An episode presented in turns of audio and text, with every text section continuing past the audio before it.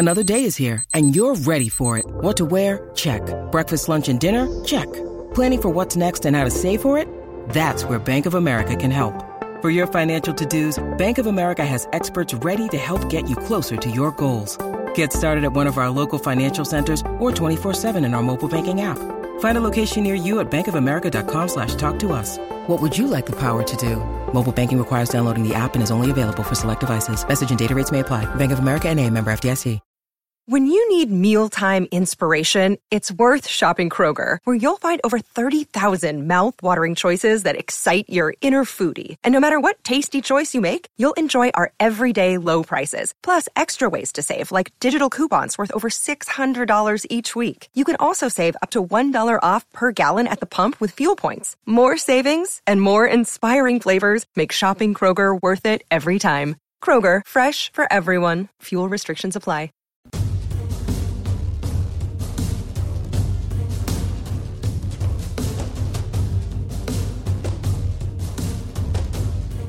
Hey everybody, this is Dan Labbe, And this is Mary Kay Cabot. and welcome to another edition of the Orange and Brown Talk podcast. And Mary Kay, we have a special guest on this podcast that we're going to get to here in a few minutes. Peter King from NBC Sports, formerly of Monday Morning Quarterback, joined us. Uh, he joined you to talk all about the Browns. I've listened to the interview. Um, it was really interesting. You guys talked about John Dorsey, Baker Mayfield.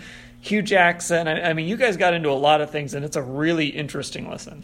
Yeah, you know what? I'm so grateful that he did this. Uh, he was willing to do this in part because uh, he had me on his podcast uh, at, uh, I think we were at the Super Bowl when he was just almost wrapping up his time at Sports Illustrated. So uh, he was willing to return the favor, and I, I greatly appreciate it because we've known each other for a long time, and he's uh, just obviously right at the very top of his profession, and he's so wise and so smart in football. And we covered such a wide range of topics, mostly dealing with the Browns. But Yeah. uh, like you said, we got into a lot of things, and I think you guys are really going to enjoy this. Yeah, and in fact, at the very end of the interview, he even gives you some credit for uh, his knowledge of the Browns and, and for for reading you for uh, for so long. But yeah, you, I mean, it's not just Browns. If, if you listen to the very end, you're going to hear stuff on the national anthem.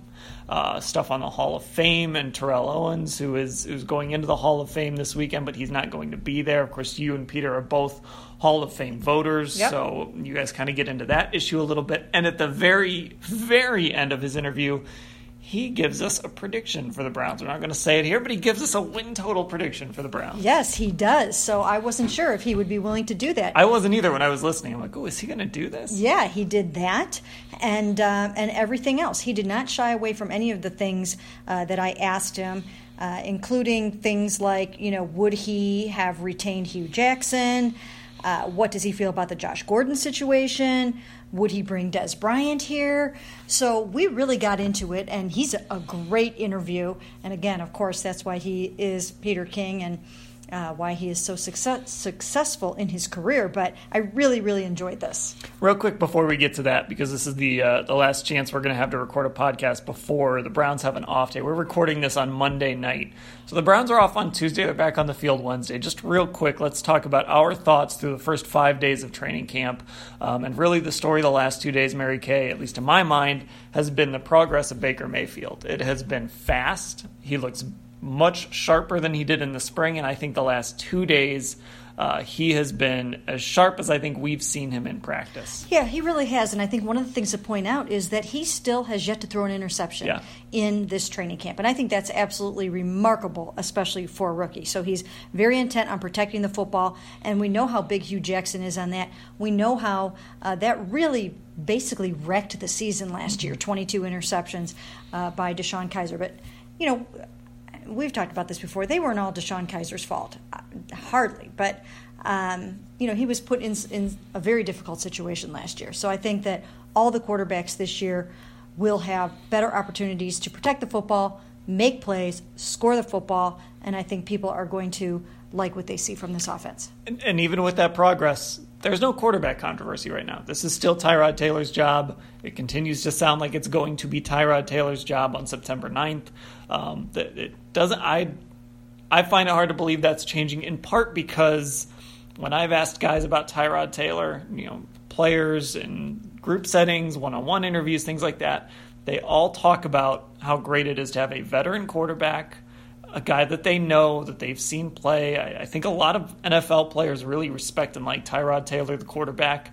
Um, and, and so I think that's part of this equation, too. Obviously, look, if for some reason Baker Mayfield were the starter, the players would go out and play, and if he played well, they'd get behind him. But right now it seems like having that veteran quarterback seems to be a stabilizing force for everybody. Yeah, it really does. I think that um, even Hue Jackson, although he talked yesterday about the fact that Baker Mayfield has exceeded expectations in training camp, uh, the subject came up again today. Does that make you, you know, tempted to, to want to throw it open to a little competition? And he's like, no. How many times do I have to tell you people that this is not a competition? Tyrod Taylor is our starter, and we are committed to that. So he is holding firm to that. That is not changing, even though Baker looks good. But I think it's encouraging that Baker looks mm-hmm. good. That is exactly what you would want from the number one overall pick. You don't want him to come in here and everybody is like privately thinking, oh my God, what did we do? Right? There's yeah. none of that. I think the feeling is, wow, we may have really nailed this. Now, it's hard to do. Uh, even Peter King talks about that. It's very, very difficult uh, to nail the starting quarterback. Quite often, it doesn't work out the way that you want it to. But um, it, it, just from a looks standpoint, how the ball is coming out, the revolution, the accuracy, where it's going, field vision, all of those things are good right now. And the reality is, we're not going to know until we see him play real football. Not even in the preseason. I mean, that's going to help give us an idea but we're not really going to know how good he is on this level until we see him play real football in real football games. Um, so we're a ways away from that. But like you said, it's really good to see him playing well in camp. And we're not sitting here saying, what is going on? We're not seeing passes batted down. We're not seeing interceptions. We're, right. we're seeing the traits that John Dorsey and Hue Jackson and everyone else has praised about Baker. Right. And um, Tim Couch has been here for the last couple of days, and he has really raved about what he's seen in Baker Mayfield. They both came out of the air raid offense, mm-hmm. and it is the kind of an offense where it doesn't necessarily translate to the NFL. You're standing deep, deep into the shotgun. You've got all the time in the world to throw. You're not running the ball. It, there's just everybody out in, in formations, and uh, and it lends itself to a high completion percentage and a lot of touchdown passes and a lot of success on offense. And you know, it remains to be seen how the air raid guys over time are going to fare in the NFL. Some of them have done okay, and some of them have not. So Tim talked a lot about that, but he is very impressed with what he's seen so far in Baker Mayfield. And I think that when you're dealing with former quarterbacks who have been through this, uh, you can take you can put a lot of stock in their words. All right. Um, I think we'll leave it at that. We're going to go ahead and let uh, let Peter King and you do the rest of the talking here uh, on the Orange and Brown Talk podcast. So here is Mary Kay's interview with NBC Sports. That's still a little weird to say. NBC Sports, Peter King.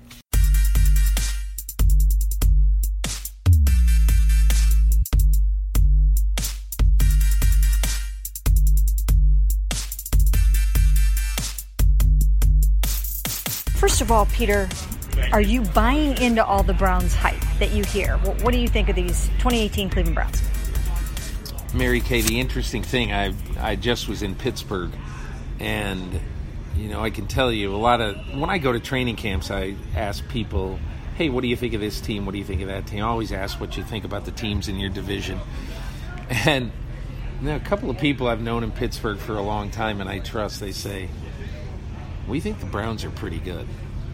And I think it has to do with the fact that when you see so many players that you've really, really liked over the years, you know, Joel Joel Bitonio. I mean, you can name ten of them, but you see a lot of guys who you've liked over the years on your draft board, and they all are on another team in your division. You say, if they get the quarterback right, they're going to be a competitive team and they're going to be hard to beat. And I think that is what I feel. If the Browns got the quarterback right, mm-hmm. then everything's going to fall into place. You're not going to know if you got the quarterback right probably until the middle of 2019. That's one of the hard things about building a team and understanding. You know, it, it, it, it isn't. It, it isn't something that you can find out quickly. It's something that takes a long time, mm-hmm. you know, to determine, you know, uh, whether you're you're going to be any good or not. And I think the one thing about this team, they've collected so many good players who everybody liked in the draft, but you know, history says that half the quarterbacks who get picked high in the first round are dismal failures.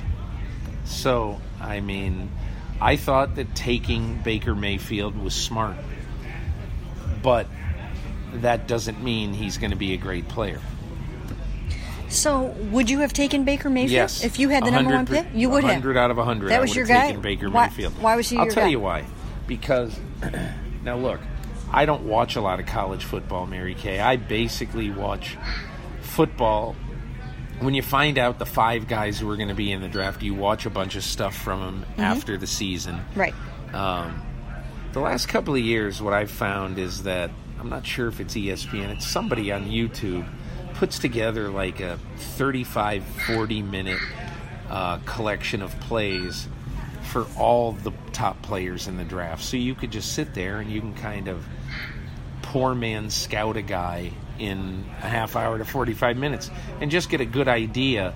Certainly not the way you would normally scout a guy, but get a good idea whether he was a player or not. And I just liked Baker Mayfield when I watched him. And a lot of people would say, ah, he's churlish, he's a little immature, all that. I mean, I I have zero problem what he did in Kansas.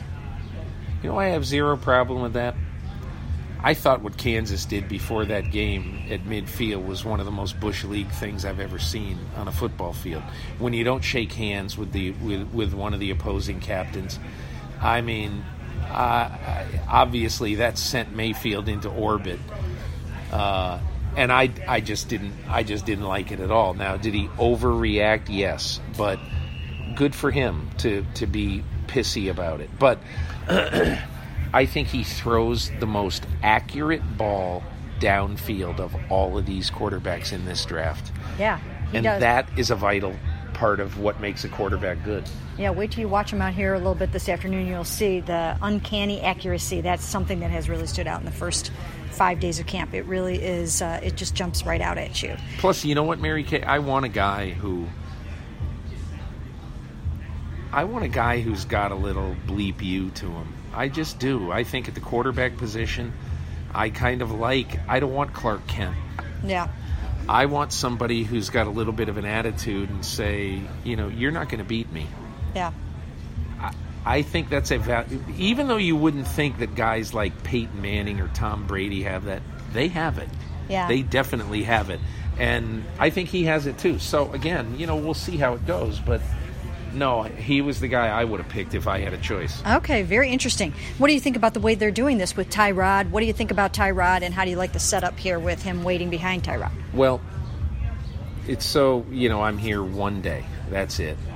And it was so interesting that Tim Couch is here today. Yep. because you saw what happened with Tim Couch when he was thrown to the Wolves. Yep. Not good things. And look, Tim Couch, if he were in this camp, if he were on this team right now, you wouldn't be throwing him to the Wolves. Right. You have a decent supporting cast right now. Mm-hmm. So so it's not the same thing as t- as what Tim Couch went through in 1999, but I think Tim Couch's best thing that he said to me today when I said to him, "What's your what's your advice?" and he also said this to the group: patience. Mm-hmm. Yeah. Be patient. Right. I will always look back at 2003 when the Bengals selected Carson Palmer first overall, and they came out right away and said, "He's not playing." Mm-hmm. Right. You know, he is watching. And that to me is an extremely smart long term play. Yep. Because, you know, if you want your guy to be really, really good long term, I would want him to be, without any question, I would want him to be the most prepared guy out there. And really, can a rookie quarterback be really, really prepared? Couch said something really interesting to me, Mary Kay, that by the time he was maybe halfway through that season, Yeah. okay, here's a guy who was high school All American. Yep. He was All American in college. He was the first player picked in the draft. He Mm-hmm. never failed Right. and now he was getting killed and he was lousy and he's completing 44% one game 48% you know Right. He said, I lost my confidence for Yeah. the first time as a quarterback. I was not a confident football player. Right. Can you imagine going in as an NFL player and going into Pittsburgh playing the Steelers? No. And you think, boy, I'll tell you what, I wish the other guy was playing. Yeah. You know, I Yeah. wish Ty Detmer was playing. You know, I Exactly, mean, yeah. It's a so I think give Baker Mayfield a chance to learn everything. And, you know, take a few hiccups offensively and let Tyrod Taylor absorb the punishment. Man, he's making enough money. Mm-hmm. He can he can absorb the punishment mentally, physically that the the quarterback on this team is going to absorb. And then basically, you know, I, I, I, I I'm sure people here are tired of listening to wait till next year. I would wait till next year if I were the Browns. Yeah, and I mean, this is a regime that uh, watched Aaron Rodgers sit for three years behind Brett Favre. I mean, this is like little Green Bay here right Yeah. now. So they're used to that sort of thing. I Yeah. don't think it's going to phase them at all. Um, how do you like the way that uh, the Browns came back this year with putting Dorsey in place and letting him bring his people, but yet still keeping Hue Jackson? What do you think of the setup that way? I remember last year during the season talking to Joe Thomas and saying, you know, it was obviously a disastrous season, and just saying it'd be a lot of pressure to fire Hue at the end of this year. He goes, I don't think they should do that. Hue Jackson's the best coach I've had since I've been here. Yeah. And so I think in this place you have to look beyond the record and you have to just say, do we have a coach who's got a good chance to succeed, particularly when we bring in a quarterback next year? Look, it's awkward that you are going to have a. Uh, it's awkward that you're gonna you're gonna have a a new GM not bringing in his coach. I don't care. You know, deal with it. I I would have done the exact same thing as as uh, as the ownership did here because I don't think Hue deserved to be fired. Okay, good. That's interesting. I, I wasn't sure uh, your take on that. So you kind of looked at it uh, maybe the same way I did that he was not given that fair chance in those first two years with, uh, you know, the approach that, that, that they tried to take and what they gave him to work with. And, you know, you have to ask yourself are people in your locker room still listening to this guy? Yeah. And I think they were listening to what he was selling, and that's why, look, they go 2 and 14 this year. Hue's getting fired. That's life. Yeah. You know, you can't win three games in three years and keep your job. But I think he deserves a chance with a really good front office and a really good professional general manager. Okay. Um, and you obviously have a, a history with John Dorsey. Why, why is he the right guy for this team? Well, you know, I'm not saying that he's the only guy who you who you could have put in position here and he would have done a good job. But Dorsey is a football guy and he's methodical. That's the word I think of when I think of Dorsey. He's just methodical. I like the way he told the people he trusted to essentially say, I want everybody to look independently at the quarterbacks. Eliot Wolf, don't be talking to Alonzo Highsmith. Yeah. Scot McCloughan, don't be talking to Hue Jackson or, or, or any of the other guys. You know, come to your own conclusions about who you like. And, you know, the overwhelming uh, mandate in that group was to take Baker Mayfield. So, look, I. I like Dorsey. I think he has a good track record of picking players and you know we'll see what happens. But I, I, I think that if you want to try to get your fifth, sixth, seventh round picks right, you got to trust the system. You got to trust how methodical your scouts and general manager are. I would trust him. Okay. Um, and what do you think is going on with this whole Josh Gordon thing? Do you have any feel for that whatsoever?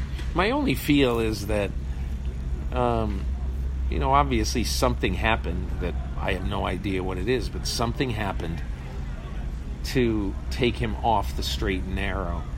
Uh, and look, I mean, what that does is tell the Browns very simply that, you know, we are not going to be able to offer Josh Gordon a multi year contract with significant guaranteed money.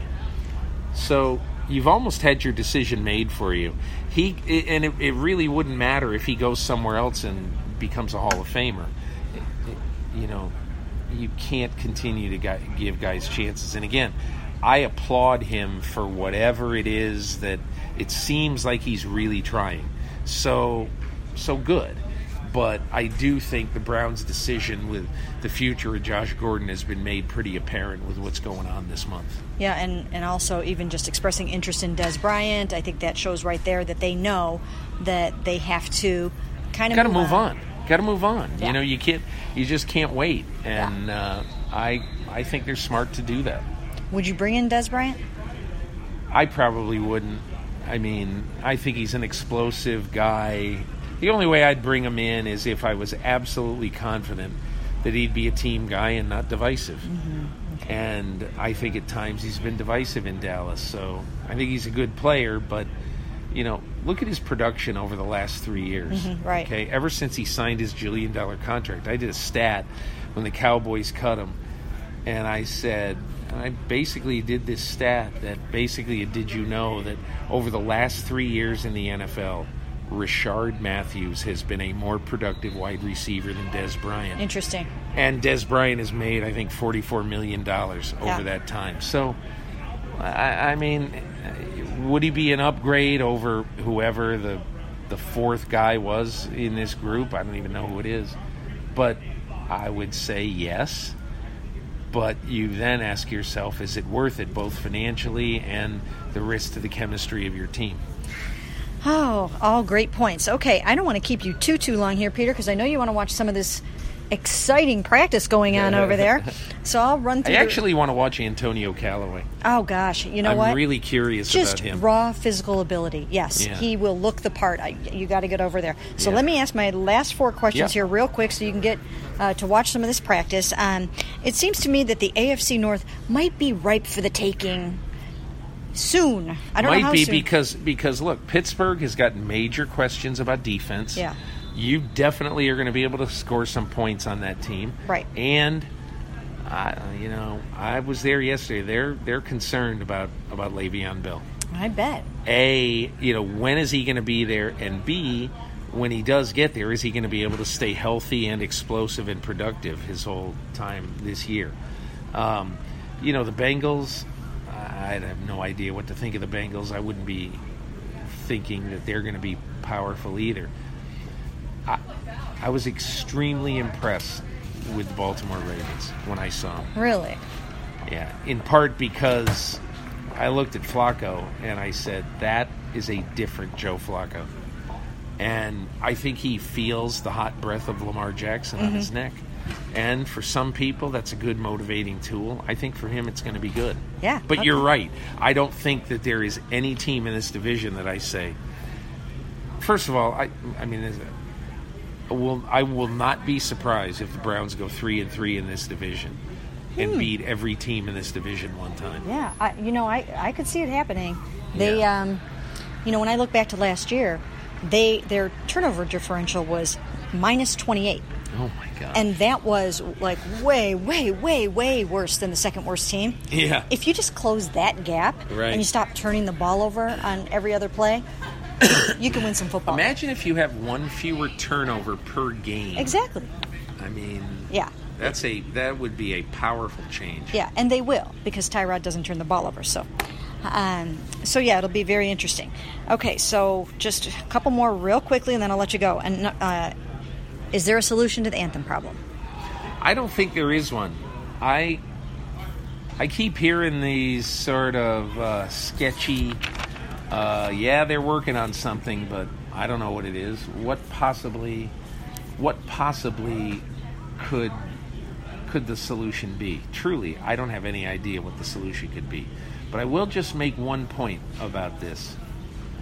That, you know, at some point, at some point, Roger Goodell has to come in for significant, significant heat on this issue because, and I'm not saying the guy makes 40 million solve the anthem problem, but the guy makes 40 million solve the anthem problem. Right. I mean, I think it's, I think it is ridiculous to have this festering wound trouble your sport and have the guy who you trust at the lead of the sport to basically uh, to not be able to solve this problem. This this is something that Roger Goodell has to solve. Yeah, I, I agree 100%. Um, okay, winding down here, um, do you think that the Hall of Fame handled or is handling the TO situation uh, for this up- upcoming induction the right way? I would have done it differently. I would have treated Terrell Owens exactly the same way I treated everybody else. I would have played a video of his highlights. I would have announced his name on Friday night and said, you know, whatever about him. Uh, I, I mean, you know, you shouldn't let other people dictate to you how you're going to run your ceremony. Um, Terrell Owens decides not to come, whatever the reason is, probably because he's angry about what happened in the first two years. Um, I, I think the Hall of Fame should have been bigger than Terrell Owens. Do you think Terrell has a right to feel the way that he does? No, absolutely not. It's absurd. He can feel whatever way he wants. Is he justified? Right. If that's the question, is he Right. justified? Absolutely not. Um, about a quarter of the people who have ever gotten into the Hall of Fame have gotten in on the first ballot. Right. And so, you know, are you telling me that Al Davis, who got in in year seven, that he was eligible, is he any less a Hall of Famer than Barry Sanders, who got in on the first ballot? I, it's it's you know, it, it's just it's sad, pathetic, stupid, ridiculous. Uh, you know, grow up, grow up. you know, I have to wonder if it's because he didn't get in in those first two years, or if it's something else. If if he Maybe. heard things that were, you know, that were said, you know, maybe about how other hall members feel about him and things like that. I just I don't know if we 100% know why he's doing this. Yeah, well, whatever the reason is that he's doing it, uh, ag- again, I don't know why he did it. There may be something that I have no idea what it is. Right. But, but I, I just think it's ridiculous. I mean, of all the people who have gotten into the Pro Football Hall of Fame, everyone, everyone has been in the induction ceremony, Right. Ever, unless they're dead Right? Yeah. everyone. Wow. That, and yeah, so it's incredible. And so, you know, don't you think that? I think Lynn Swann got in his 14th year, Yeah. or whatever. I, Right. And again, No, I agree. It's It's just- it's, it's disrespectful to the people that had to wait their turn and handled it with class Yeah. and grace. I think it is too. But I will. I'll also say this: it's his right to do whatever he wants to do. Right. I may think it's idiotic, which I do, but whatever. To each his own. Well, we take so much heat at the minute we walk out of those rooms, right? Yeah. I'm a Hall of Fame voter as well. You are, of course. Um, does the process need an overhaul? You know, I I mean, every way I've ever heard, every proposal I've ever heard about voting for the Hall of Fame to me is flawed. If you had uh, instead of forty six, because right now there's forty six media members and then two uh, former players, Right. Um, in Dan Fouts and James Lofton. So every single proposal I've ever heard about it, I I don't think it's better than that. It it very well may not be worse than that. But one of the problems that I've heard, or one of the things I've heard people say, let's have representatives of every team. I mean, is is the guy from the Bengals going to be uh, totally magnanimous when it comes to judging the Steeler?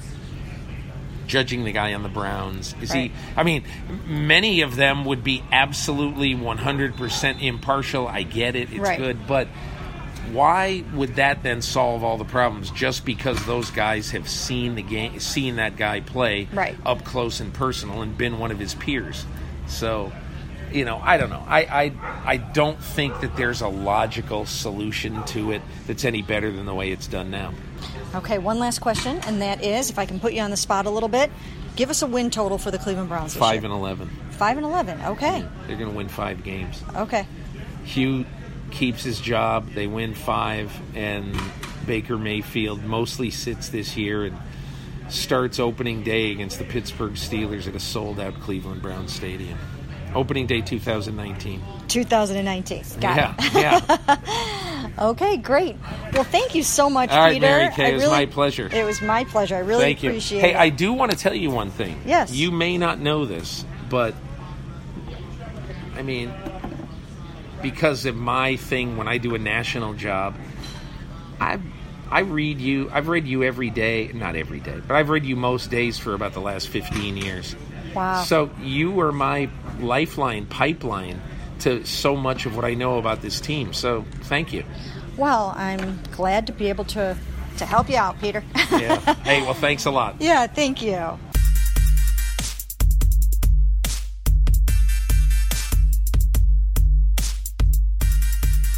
All right, thanks to Peter King for coming on the Orange and Brown Talk podcast. Uh, Mary Kay, uh, j- just really good stuff from Peter. It was great for him to do this for us. Yeah, there were so many uh, cool things that, that he talked about, and uh, some of the things that surprised me a little bit, in, including you know just how he felt about Baker Mayfield. I didn't know that he that that would have been the quarterback that he would. Yeah, that, that was interesting. Yeah, so I thought that was. Uh, I really didn't know ahead of time uh, if he thought that this was a good setup, that John Dorsey and Hue Jackson are back together. So I thought that was interesting. And then what did you think of his win total? Um, th- well, that's about where I'm at. I, I think you know I've said about five or six wins would be a pretty good mark for this team. Although what I thought was most interesting was when he said he could see them going three and three in the AFC North. This is a team that hasn't won a division game uh, since Hue Jackson has been here. Um, so to go three and three in the AFC North would be incredible. Yeah, I thought that was interesting. And also uh, the fact that he just came back from Pittsburgh and what the Steelers' perception of the Browns is this year, I think that's significant. All right, so our thanks to Peter King for joining us. Uh, if you enjoyed this podcast, want to hear more, uh, hit us up on iTunes. You can subscribe there, leave ratings. We're also on the Google Play Store, and we just got added to Spotify. I checked recently, we are there on Spotify. So if that's where you get your podcasts, make sure you subscribe to us there. Just search for Orange and Brown Talk Podcast. For Mary Kay Cabot, I am Dan Labbe. Thanks for listening, everybody.